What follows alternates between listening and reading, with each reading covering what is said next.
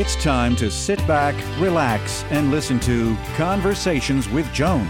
Conversations with Joan will inspire, motivate, and empower you. Live your best life now. Listen, learn, think, and decide. And now, here's your host, Joan Herman. Welcome to Change Your Attitude, Change Your Lives Conversations with Joan. I'm Joan Herman. Thanks for tuning in. Conversations with Joan focuses on topics that are important to your life, from health and wellness to professional development to personal well being. Changemakers join me to share their insights, tips, and strategies so you can thrive and live your best life now. Thank you for taking time for yourself, and thank you for letting us be a part of your life. Now, let's start talking. Have you ever wondered if there's more to life than the daily cycle of work, home, sleep, and repeat? Today's guest, Tom Rapsas, did, and it led him on a spiritual quest. After studying the teachings of Jesus, Buddhism, and Hinduism, and devouring self help books and human interest stories, Tom came to the realization that wisdom is not found in a single magical book or from a particular religion or teacher, but rather from many sources. He joins us today to share some of what he's learned with the hope of inspiring others on their quest. Tom is a spirituality blogger who is the author of the book Wake Up Call Daily Insights for the Spiritually Curious. Welcome, Tom. Thank you so much for joining us. Oh, great to be here, Joan. Thank you. Tom, I, I want to start off by talking a little bit about your life before you began a spiritual journey. What was it like, and what did you experience that made you wonder if there was more? Yeah, sure. I uh, I entered the professional world in, in, in my early to mid twenties, and uh, I've worked in advertising ever since. I've, I've been in advertising well about forty years now. But uh, it was at that point, after a few years in the business, that I just began to wonder if there was more out there. Now, my life at that time, if I'm the, if I'm going to go back to the point where I really got into spirituality, I was in my early 30s. I was single. I was working a lot of hours. I was dating a lot of people. I was partying quite a bit. And it kind of struck me one day that this was not the best course for my life. And I had a friend give me a book, hand me a book. I can tell you the name of it. It was uh, In Search of the Warrior Spirit. And that book was about awareness training for Green Berets. And uh, it's funny, I hadn't read that, I haven't looked in that book in over 30 years. I just picked it up again recently. But it was just trying to get these macho guys to have a greater awareness uh, of, of, of how they acted and to try to develop their character a little bit. And there were some spiritual elements in it in in, in the book. Uh, they talked to meditation as well, and that was enough to get me going to say, "Hey, maybe there's more out there." This book kind of is pointing me in this direction and that led to one book after another and really decades of study from there. The life that you were living, advertising in New York City, I mean, that's really the definition of the rat race. Uh, it was competitive, I'm sure. It was fast paced and, and it was to the, the excess. And so many of us, I believe, are living that type of life in different degrees. Do you think there are a lot of people that are experiencing the type of feelings that you had back then? Yeah, sure. I, I mean, I can identify the feeling like this. It's kind of an internal yearning. You've got this yearning for something more in life, and it can be hard to put your finger on what it is. And I think for some people that becomes dating and maybe sex. I'm going to go.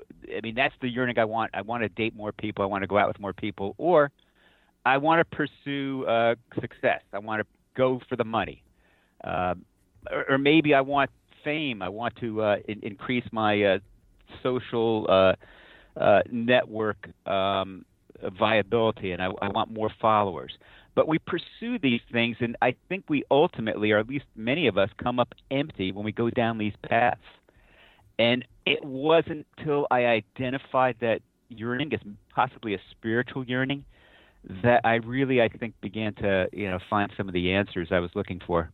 And I think, Tom, when people think about becoming more spiritual, they, they picture, uh, you know, a monk praying or that they have to have this major overhaul of their life. But really, we can become more spiritual in just the everyday things that we are doing. Well, that, that's a great point, Joan, right there. Um, you know, I, I read this um, idea from Arthur Brooks, and it was it's the thought that our life is split up into four quarters.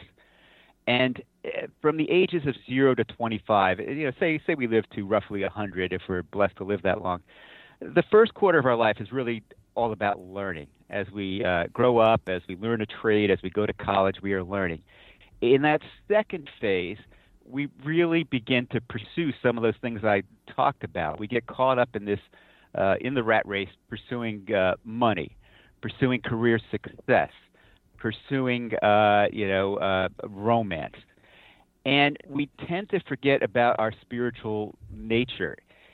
Now, I'll be honest with you. When I started getting into spirituality in my early 30s, it was almost in a compartment. I was still kind of pursuing this uh, career success and romantic uh, engagements, but I had this spiritual gig on the side, and, and and it really took years for it to sink in, for it to really, um, I, would say, uh, steer where I was headed in life, and make me realize that that really these other things I'm pursuing are secondary, and that if I can kind of cure this spiritual itch, life gets better. A lot of people go on these quests and you know like i was saying they think that it has to be this major overhaul but they don't find what they're looking for because they're always looking out there for something. Do you think that that's the reason they come up short because they're not looking within? Well that's a key and i write about that quite a bit. You you do have to look within. And and, and just to follow up on on the earlier question you know, uh, you and I are we're part of the world. We're out there engaged with the world. I, I think it's pretty easy to maybe escape to a monastery somewhere or to go off on a retreat and kind of find uh, spiritual peace. But when you're part of the world, I, I think the spirituality helps you. It, it really helps everything you do in life.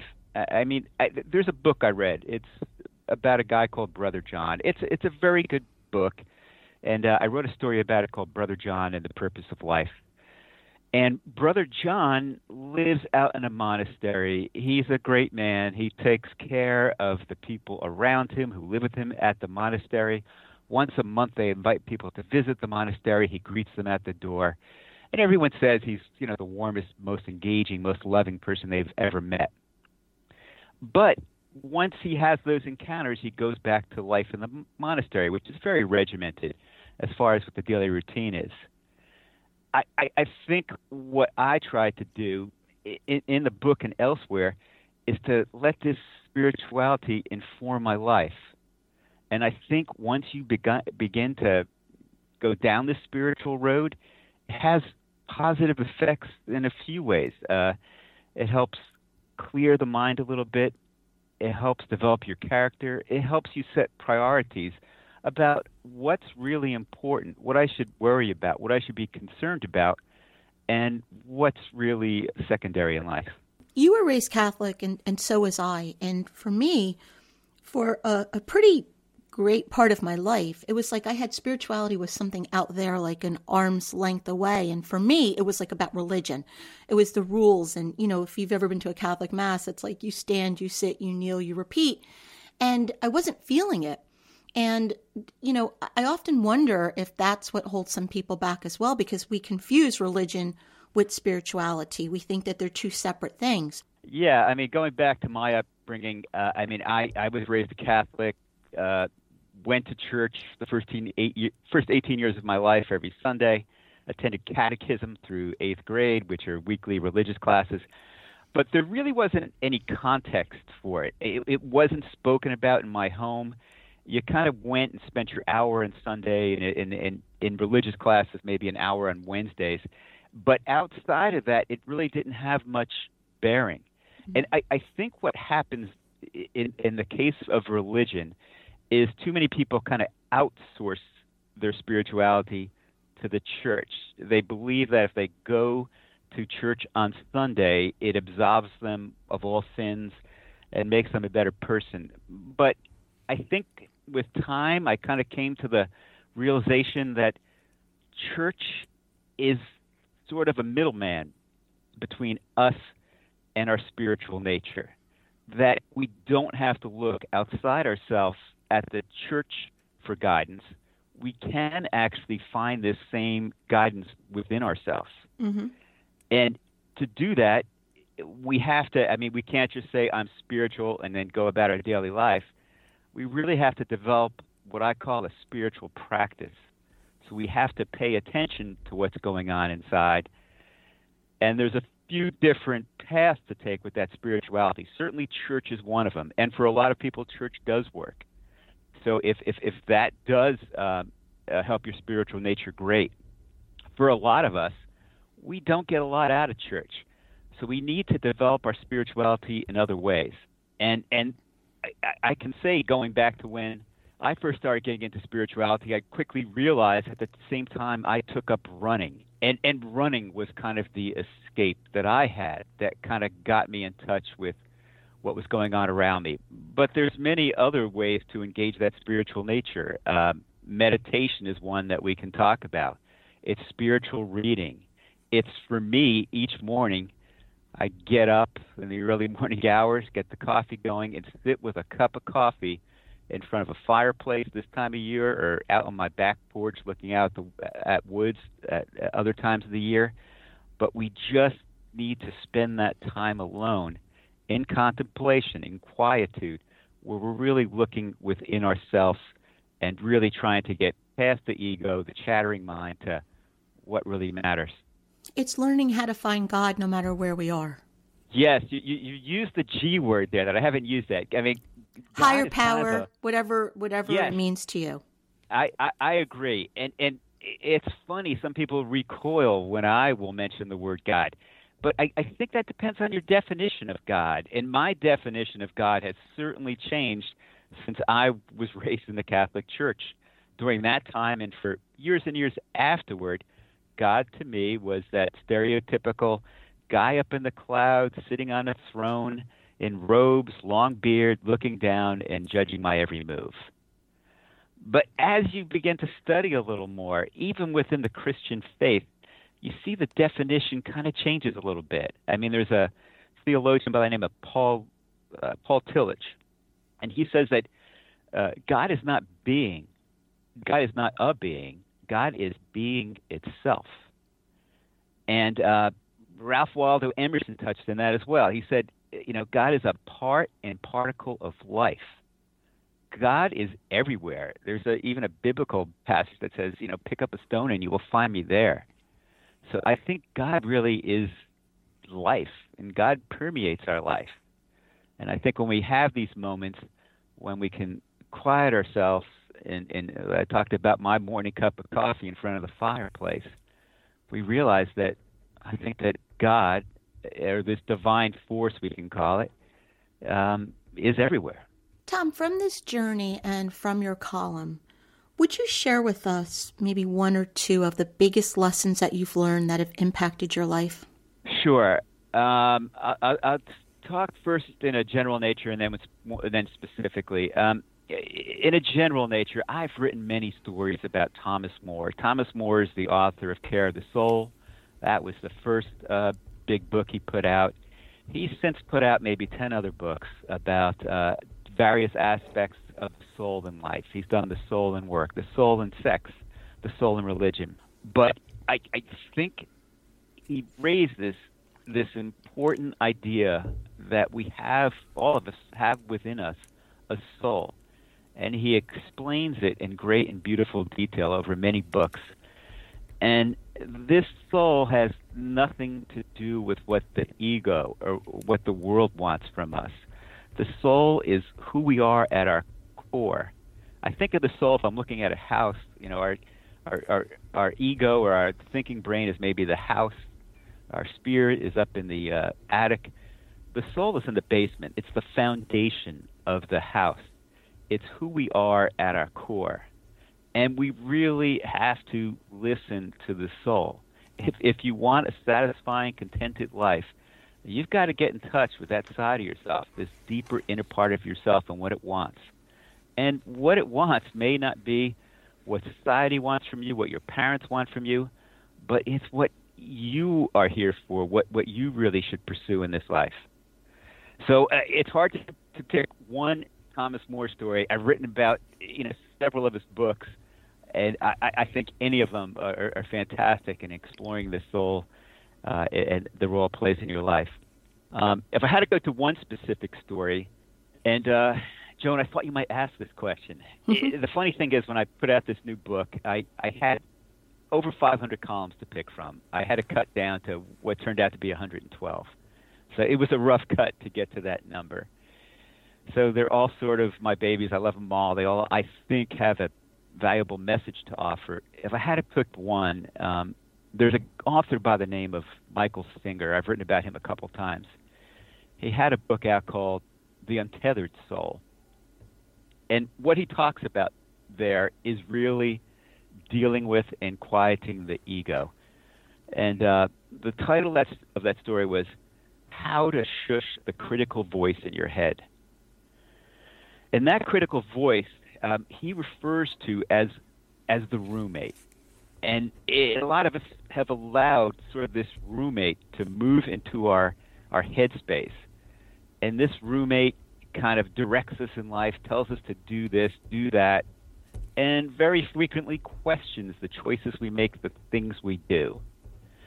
And I think one of the most important things we can do in life is get this voice under control. I mean, if if we live just listening to that voice, we can literally just drive ourselves crazy. But when we learn how to quiet that voice, and it can take some time, and we can talk about meditation and how that might help. When we can quiet that voice, we can get in touch with our innermost selves. We can get in touch with the soul. And I do think that the soul is a direct is directly linked uh, to the divine, to God. I mean, Richard Rohr has a quote that that says he says I've I found that when I really look to my deepest part of myself, I also find God there. So I do think there's a connection. And just as a side note for our listeners, Thomas Moore has been a guest on the show a number of times. And so you can listen to those conversations. They're available through our podcast archives. The book is Wake Up Call Daily Insights for the Spiritually Curious. Tom, where can our listeners go to learn more about you and your work? Uh, you can learn about me at my newly revised website, uh, tomrapsas.com. That'll tell you a little more about the book and uh, and my thinking behind the book besides that, I've been a longtime writer for Patheos. I write the Wake Up Call column. So if you type in Wake Up Call plus Patheos or Wake Up Call plus my name, Tom Rapsas, it'll come up, and you can see uh, really basically, if, if you dig deep enough, every story I've written. There's actually over 500 stories uh, posted there, and I do a new story every week. Every Wednesday or Thursday, there's a new story that comes out.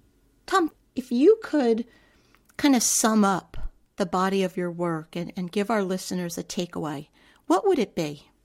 Yeah, sure. Uh, I mean, uh, as you know, I, I, grew up on the Jersey Shore. Uh, I, I spent summers there and then lived there for many years. And if you've been at the Jersey Shore, I think really any beach for any length of time, uh, late in the day, you may see these guys with metal detectors usually old guys with floppy hats and they have metal detector on the beach and they're looking for coins or rings or watches. And I, I, I consider myself kind of one of those guys, except with my detector, I'm not finding coins, I'm finding little bits of wisdom. And when I find these coins or rings, um, I don't pick them up and slip them in my pocket. I sort of hold them out and say, hey, look at this. I think this is interesting. And um, I, I, my attempt then is to, in each story I write, to just show this little bit of wisdom that I found, share it with others, and hopefully they can find a little bit of meaning in it. And granted, no one's going to find meaning in every story, but I think uh, a lot of my stories uh, do connect with my readers. Tom, thank you so much for spending this time with us. Hey, it was great talking to you, Joan. I really enjoyed it. Thank you. Thank you for joining us. I hope you found the show informative. At Change Your Attitude, Change Your Life, we believe that knowledge is power. Take what you've learned, apply it, and live your best life now. Remember that the information provided is the opinion of our guest and should never replace the advice of a professional who knows your personal situation. If you'd like more information, visit our website CYA, CYL.com. That stands for Change Your Attitude, Change Your Life. While on our site, listen to past shows on demand, read the digital magazine, sign up for our mailing list, and be sure to follow the show on social media. Until next time, this is Joan Herman. Thanks for tuning in.